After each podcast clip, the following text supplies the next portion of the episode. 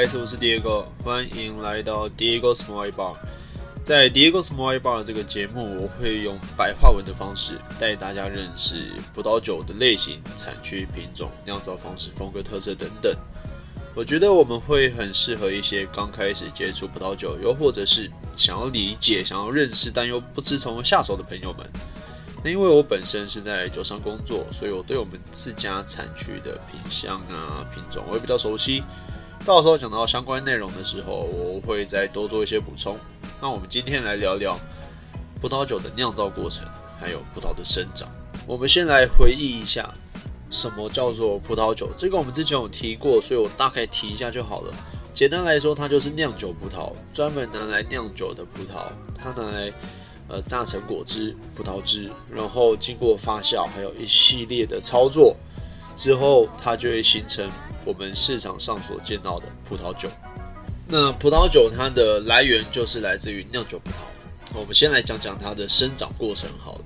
它在春夏秋冬都会处是处在一个不同的状况。比如说像春天的时候，葡萄葡萄藤它会开始开花，那个时候它就会怕下雨，因为雨水会把那个葡萄藤的花给打烂，这会影响到它们那个叫什么传授花粉，然后影响到结果的数量。让安全的度过了春天之后，就是来到夏天。夏天这个时候，它们就是葡萄开始结果了，它们会长出一颗一颗小小绿绿的，然后硬硬的那种葡萄。它那时候只不会有人拿来吃，也不会人有人拿来酿造葡萄酒，因为它还太生了，它完全不适合拿来食用或者是使用。不过比较特别的是，夏天的时候就没有这么怕下雨，因为你看春天的时候花会容易被打烂嘛，但夏天的时候那些葡萄都还很硬，所以不太需要担心下雨会把葡萄打坏，甚至是适度的下一些雨可以帮助葡萄降温。它们因为夏天毕竟很热嘛，虽然它们日夜温差大，但是套顶岛的时候或者是下午或者是傍晚夕阳西晒的时候，那个时候温度都会很高。葡萄藤它会有点热到受不了，所以适度的下雨其实是好事。那再来到了秋天，夏天结完果，接下来就到秋天。秋天就是葡萄开始水呃它的果实开始成熟，我们可以开始采收的时候。这个时候也非常的怕下雨，还有怕冰雹。为什么怕下雨呢？嗯，很特别是，特别是在法国酒。很多人会说：“哦，今年的年份是小年份，那个年那一年的年份很棒。”那为什么会这样子？有时候是因为那一年的雨下太多，特别是在葡萄的采收期之前。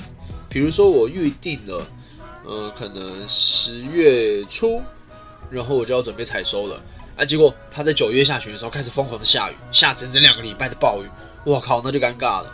那不止葡萄可能会被打烂。呃，下雨的时候比较还好啦，其实结果之后比较怕冰雹，比较容易把呃葡萄打坏。但是在采收期之前的下雨会影响到那一年的表现的关系，是因为降水太多，葡萄它就会吸收太多的水分，那它就会被冲淡。就像是你想想看，你有一你有呃十 CC 的葡萄原汁，你可能一般兑水可能只是一比二、一比三、一比四的兑，结果你今天忽然把它十 CC 拿去套一公升的白开水，哇，那就等于是没味道了，就一样的意思。葡萄每颗葡萄它们里面有的那些香气分子，那些那些果实、果肉、单宁酸都是固定的数量，就大概就是那个 range。所以如果你的雨水太多，那你就都会被稀释掉，所以特别在法国就很明显。如果那一年下雨下比较多，哇靠，那就尴尬了。它那一年的年份就会特别水、特别淡。那讲好听一点，比较优雅、比较轻轻柔。可是你跟往年的浓厚，然后果味非常的 fruity，然后充满你的口腔，相较之下就会有点略于逊逊色。所以其实准每一次在秋天要准备采收的时候。那些葡萄农，还有那个叫什么 wine maker，都会特别特别的紧张，因为他们只要哎甜度一到，它的成熟度一到，基本上能采收就赶快采收了，甚至是有时候可能会啊看气象，可能明后天要开始下雨了，他们就开始连夜采收不休息的那一种。为什么？就是要避开那些雨水，因为那些葡萄既然已经可以采收了，让多余的雨水、多余的水分只会让那些葡萄呃变得稀释，它之后出来的酒就会变得比较淡。那采收完之后就到冬天了。那冬天在葡萄藤葡呃它的田呐葡萄藤那一块，他们就会开始进行整地，然后开始修剪他们的葡萄枝。整地大家应该都还好理解。因为他们一定要做一些处理，然后让土壤有一个修复，然后还有一定的肥沃度。因为毕竟他们的葡萄藤是可能一养就是十几年、几十年，甚至酒庄一开就是上百年的历史，所以他们的土壤一定要照顾好。那再来是葡萄藤的修枝，修枝这就很重要了。这也是我一开始很不懂的地方，为什么葡萄藤长好好，你要把它减少啊？你你把那些枝。那些葡萄藤的树枝剪掉了，那它能产出来的葡萄不就变少了吗？那就变少，不就影响你的产量了吗？我后来理解才知道，其实不是这个样子的啊，不应该不应该说不是这样，应该说他们的用意就是这样，并不是说要让产量变少，而是它的葡萄藤如果，比如说好了，我一颗葡萄藤，我能吸收的营养就是一百个单位，那我今天如果结出的葡萄串，可能就是。呃，十串，那我的一串就可以分到十个单位的营养成分。那如果我一百个营养营养单位要分给一百串葡萄，哇，那我的每一串葡萄可能它的分到的营养就都没有这么多，它们可能成熟的就没有这么好，它们的风味、它们的口感，然后它的单宁、它的皮都没有办法长得这么这么厚，甜度没办法这么高，分物质没有办法这么成熟，所以那就会影响了。好，我再我再简单一点讲一次，冬天的时候为什么要整枝？为什么要修枝？就是因为不要让一棵葡萄藤长得太多太多的葡萄。因为其实，呃，酒对酒庄来说，他们不怕缺葡萄。正常情况下，比较不怕缺葡萄，他们比较怕说，嗯，葡萄藤长得太多，然后它的它的而不是葡萄藤长得太多，葡萄藤没有收枝，然后它的葡萄就长得太多。那它的葡萄长得太多之后，就会把它。呃，吸收到的养分全部分散掉了。那分散掉之后，你所酿造出来的葡萄酒，就相对之下，它有点像秋天秋秋天下雨采收前下雨一样，它就不会这么浓郁，你的酒就不会这么浓郁，然后你的呃香气也不会这么饱满，你之后酿造出来的酒香气不会这么饱满，口感也会比较淡一些，只是不会像下雨一样这么明显。那这个还好处理，因为我们可以控呃透过人为的呃安排下去控制那些葡萄藤它们的枝枝芽，然后它们可以结出多少的果实，这个是可以控制的。可是秋天的下雨那就比较没办法控制，所以在每个酒庄在一年四季之中，春天夏天其实都比较还好，最紧绷的就是秋天，因为秋天我要随时注意。葡萄的成熟度，还有哎会不会下雨？会不会下雨？靠要下雨了，赶快采收，赶快采收。然后秋天的时候，他们就会开始整地修枝。那当然有的，有的像是在酿造冰酒的，像德国他们酿造冰酒嘛。那他们或者是呃意大利的贵腐酒啊，德国也有贵腐酒，很多地方都有贵腐酒。Anyway，冰酒、贵腐酒，他们就会比较晚，他们可能会比如说到九月、十月甚至十月中开始下雪了。他们会把它，怎么说？像冰酒，它就会等到葡萄降霜开始下雪，但不会到很多，不会到整个呃冰天雪地那种程度，但是就是一定的雪量。然后它的葡萄是足够成熟了，因为那个时候葡萄就已经不会成熟，开始开始冷了之后，葡萄就就不会再越来越成熟了。所以前提是你要葡萄够成熟，然后葡萄够成熟的话，它就会等它下雪，然后下雪之后，它里面的水就会结冰嘛。葡萄里面的水分会结冰，那那时候再把它拿出去压榨，榨出来的葡萄汁，它就会是很很浓、很浓缩的，因为里面的水分都变成冰块了，所以榨出来几乎都是葡萄的原汁，超级无敌浓的那一种。但是讲回来，刚刚那个冰酒，所以我觉得冰酒它是比较好玩的东西。怎么说？因为它既不能让它太成熟，也不能让它太不成熟。什么意思？比如说像。我刚刚说，如果说那一个葡萄它不够成熟，那你拿去酿造冰酒也没有意义。但通常不会这个样子，比较常碰到的是，没有为什么没办法酿造冰冰酒，是因为特别是现在冰酒很少，虽然今年应该会是不错的年份，二零二三年，呃，不，二零二二年的冰酒应该会还不错。那为什么会这样说？是因为因为全球暖化的关系，很多地方开始不降，呃，降霜降的太慢，降雪降的太慢了。葡萄挂在葡萄藤上面，挂到这边已经快烂了，它还没下雪，哇，那就没办法酿造冰酒，他们就必须把它提早采收下来，去酿造一般的白酒，可能是甜白酒或者是干白之类的。Anyway，所以这个冰酒是非常非常非常看天气的。冰酒它的葡萄要够成熟，通常都会成熟了。你挂在上面挂这么久嘛，对不对？那成熟之后，它会有一段的，就像是保鲜期。它到了成，它达到成熟条件，然后在它坏掉之前这一段时间，如果一直没有降雪，或者是气温不够低，降雪量不够，葡萄没有整个结冰，那那也没办法酿造成冰酒。所以为这也是为什么冰酒这几年一直越来越贵，越来越贵，越来越贵。然后以前的啤酒明明很多，那就是因为全球暖化的关系。那为什么我说呃去年二零二二年的冰酒会是不错的年份？是因为像是德国那边，他们今年的呃气候就比较好，他们有提早降霜，所以我们大家都预计今年的冰酒应该会是很棒的年份，产量非常多，而且非常丰沛。好，我们有点聊远了，我们拉回来说，那我们讲完葡萄藤它在一年四季的状态。那我们接下来就聊聊它在秋天采收之后的下一个步骤——酿造。酿造这个这个环节非常的关键的一个点在于发酵，它没有发酵就什么都没有，你就只是葡萄汁而已。没有发酵就没有酒精，所以这个公式大家一定要记得。你想要认识葡萄酒，你想要学习的话，这个公式一定要记得：糖分加酵母，它就会变产生开始产生化学变化，就开始发酵。发酵之后会变成。二氧化碳、酒精还有热量，好，这很重要。糖分加上酵母，它们两个斗在一起，它们就会开始发酵，进行发酵化学反应。然后发酵完之后，就会产生二氧化碳、酒精还有热量。对对，讲到热量，大家觉得嗯什么意思？就是它它会热，它会产生热能。所以其实，在呃在酿造葡萄酒的工厂里面啊，就是酒庄里面。他们的厂房里面，在酿造的时候，他们的温度其实不不会很低，因为他们会产生一定的热能，不会到非常非常热，但是还是会有一定的热能。然后它的二氧化碳浓度可能也会比较高。所以像往年我都有听过，特别是我那时候在考到考 WSET 的时候，听他们老师在讲，嗯，很很多酒庄都因为二氧化碳的发酵的时候，二氧化碳浓度太高。然后他就就会不自觉的晕晕眩，然后可能就会掉到那个葡萄酒的发酵发酵槽里面，然后就直接溺死了。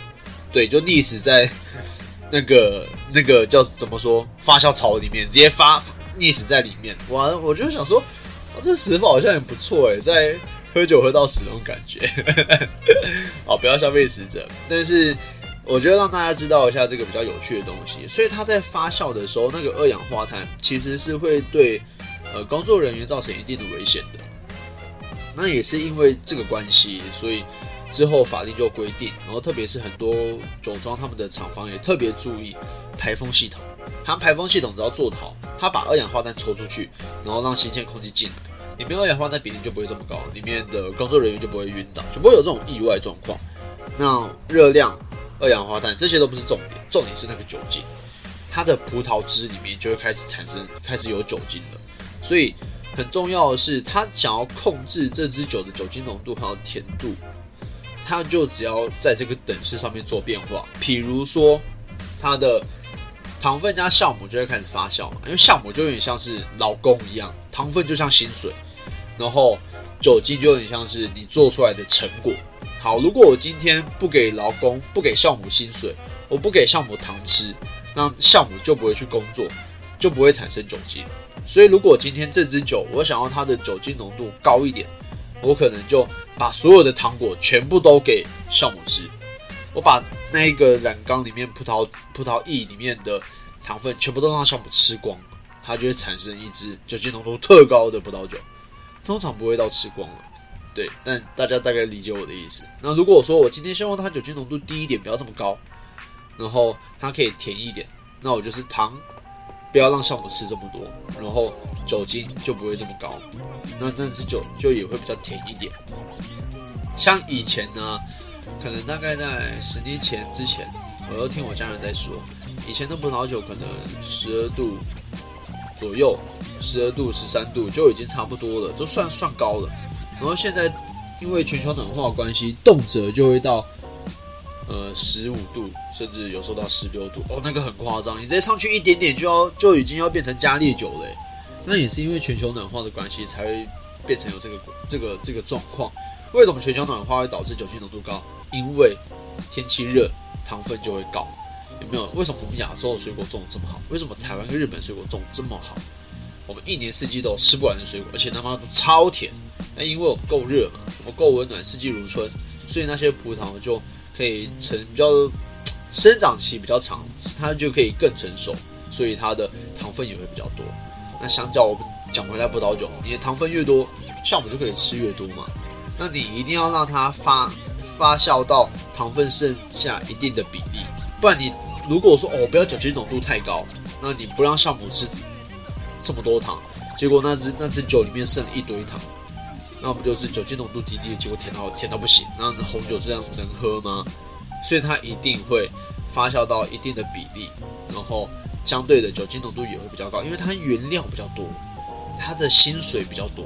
公司给的给的薪水比较多，所以那些员工做出来的成果也一定会比较多，所以这个是之后会一直持续有的状况。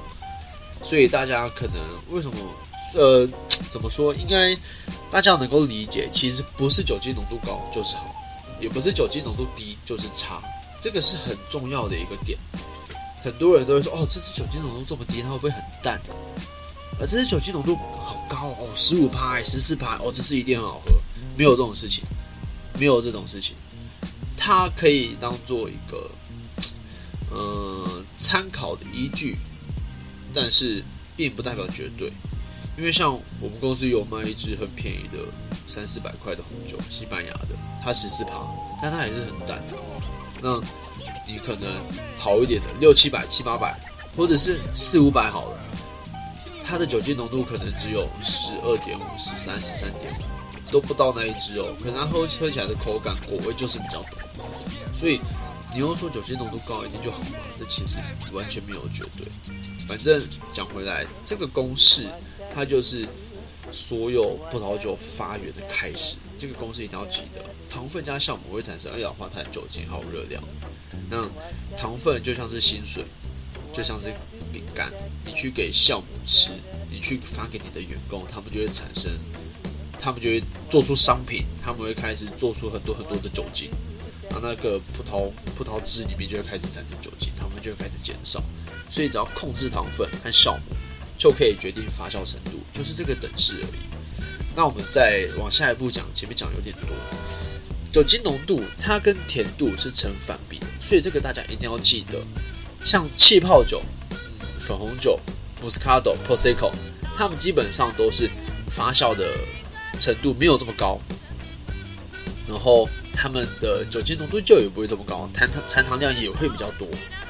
好，我再重复一次哦，像是一些气泡酒啊，呃，粉红酒、Moscato、Prosecco，或者是德白甜白酒，它们基本上发酵的程度都比较少。那为什么发酵程度比较少？因为它留比较多的甜糖分嘛，它才会甜啊。它酒精浓度相对的也会低，因为你没有给它薪水，你没有给它糖吃，它就没有办法做出很多的酒精。所以这一些呃甜度高的东西，它们大部分的呃酒精浓度都不会高。甜度高的酒精浓度通常都不会高，在葡萄酒里面。但是如果是加烈酒，比如说像是波特酒，那就不一样了。它本来就是甜的，然后另外又再加烈酒进去，所以它那个不在我们的讨论范围内。好，但是刚刚讲到一些微气泡的，像 Moscato、Moscato Jose 或者一些 Prosecco，他们的酿造方式比较特别是，因为在酿造葡萄酒的时候就会产生二氧化碳嘛，对不对？我刚刚讲到，甚至让人家掉到个染那个不是染缸，呃，发酵槽里面。那那个二氧化碳其实是有帮有用的，他们会在发酵槽的上面加一个密封盖，就有点像压力锅的感觉。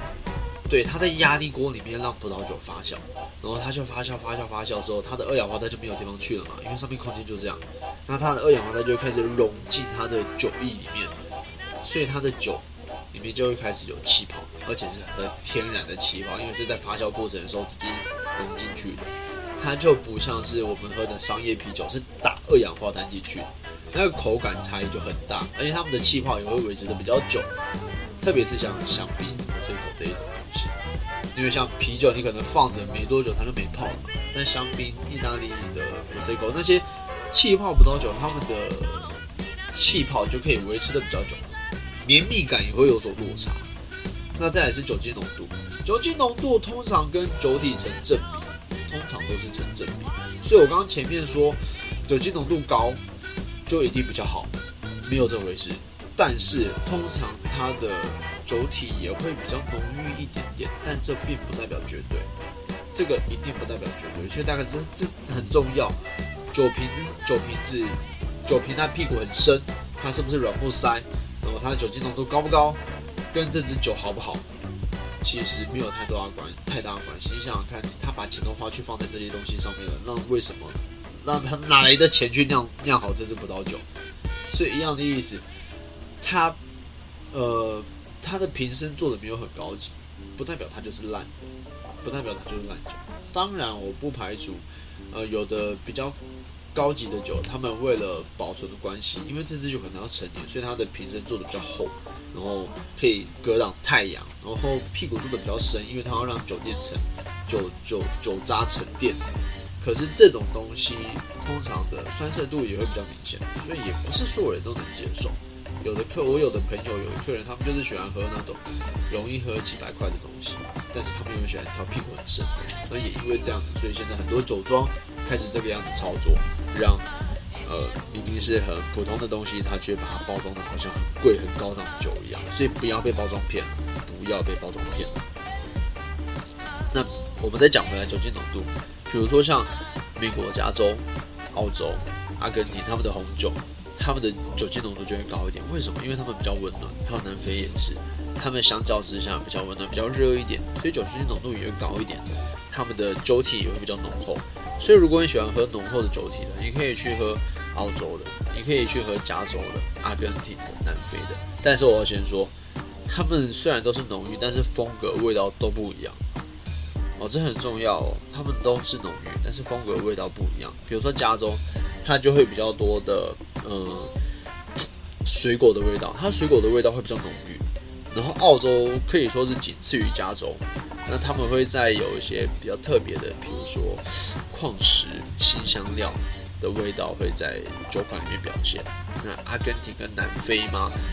南非酒有一种有一股扑鼻，我到现在还是喝不懂，但是有人很爱。南非酒很特别，它有一种特别的味道，喝一闻就知道，这个就是南非来的。那阿根廷的话，它会比较多那种青草味、香料味、青味，是人家俗称哦，这支酒那青青就是阿根廷的基本。基本代表的表现，可是也不代表说阿根廷就都做的不好，因为他们的嗯果味有时候也可以非常的丰沛，因为毕竟他们那边比较温暖。只是美国它比较少阿根廷这些香料，那美国也比较不会有澳洲这些矿石的口感还有香气，所以大家都有自己的长处跟短处。好了，我今天的节目就到这边了，希望大家会喜欢。因为这一集讲的其实比较多是一些葡萄酒它的酿造过程、它的发酵过程，是属于比较专业学科的东西，所以听起来可能会有点郁闷。我也很尽力努力，想要把它讲的比较具体一点，让大家不会觉得这么像在听课文。那对于呃想要真的认识葡萄酒，想要理解他们差异，他为什么他怎么来，他为什么会变这样子？的一些朋友们，我觉得会很有帮助。那如果有任何问题，欢迎留言；有任何想法，也请各位不要吝啬。那今天就先到这边喽，希望大家会喜欢，谢谢大家，See ya。